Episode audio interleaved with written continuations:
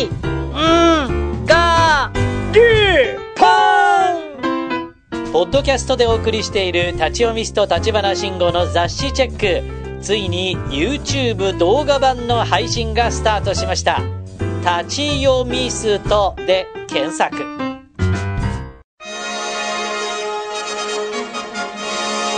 この番組は世界中からのカンパで支えられています。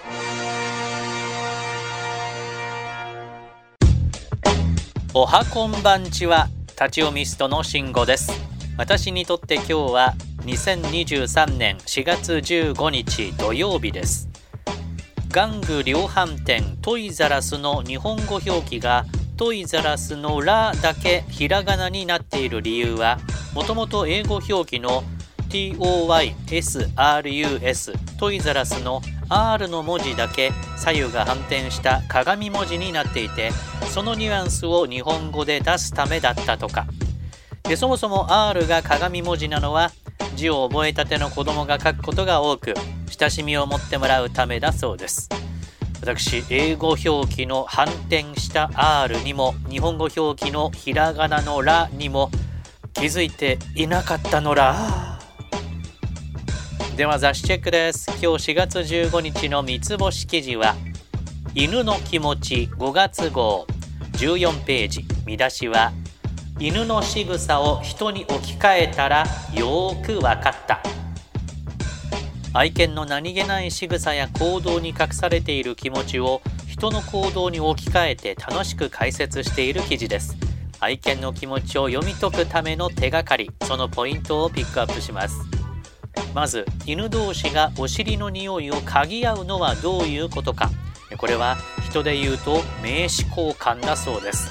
犬のお尻には肛門腺という器官がありそこから分泌されている液体は犬それぞれで匂いが異なるため犬にとって名刺のようなもの。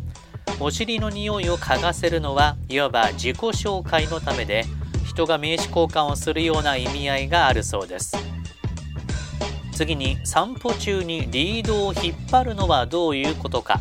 これは散歩が楽しすぎるあまり先に進みたくってリードがついていても全く気にならなくなっている状態です。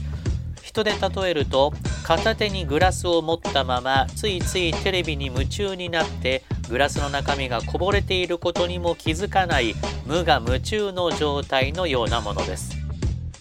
次に散歩の後で部屋中を走り回るのはどういうことか。これは興奮を発散したい気持ちの表れです。楽しかった散歩の余韻をまだ感じていたくて体が自然に動き出しているんですね。人で例えるならライブの後の興奮が抜けないまま打ち上げに行き楽しかったライブの感想を語りながら余韻に浸るような行動だそうです。次に指示していないのに自発的に伏せをするのはどういうことか。これは飼い主に褒めてほしい気持ちの表れ。教えられた指示を覚えていることやいい子にしていることをアピールして飼い主にいいところを見せようとしています、まあ、人で言うと親に褒めてもらおうとわざわざ目の前で勉強を始めるような行動と言えます。最後に飼い主の体を鼻先でつつくのはどういうことか。これは構ってほしい気持ちの表れです。忙しそうなことは分かっているけれどできるなら構ってほしい。そんなささやかなアピールは人で言えば恋人に構ってほしくって指先で体をつつくような行為と言えるようです。いやしかし犬同士がお尻の匂いを嗅ぐまた嗅がせるというのは人間の名刺交換と同じ行為だとは初めて知りました。ということは匂い付きの名刺をくれるクラブのお姉さんにお客は何を嗅がせればいいのでしょうか？海外からのカンパはペイパルで、立ち読みストアットマーク Gmail.com まで国内のカンパはみずほ銀行から。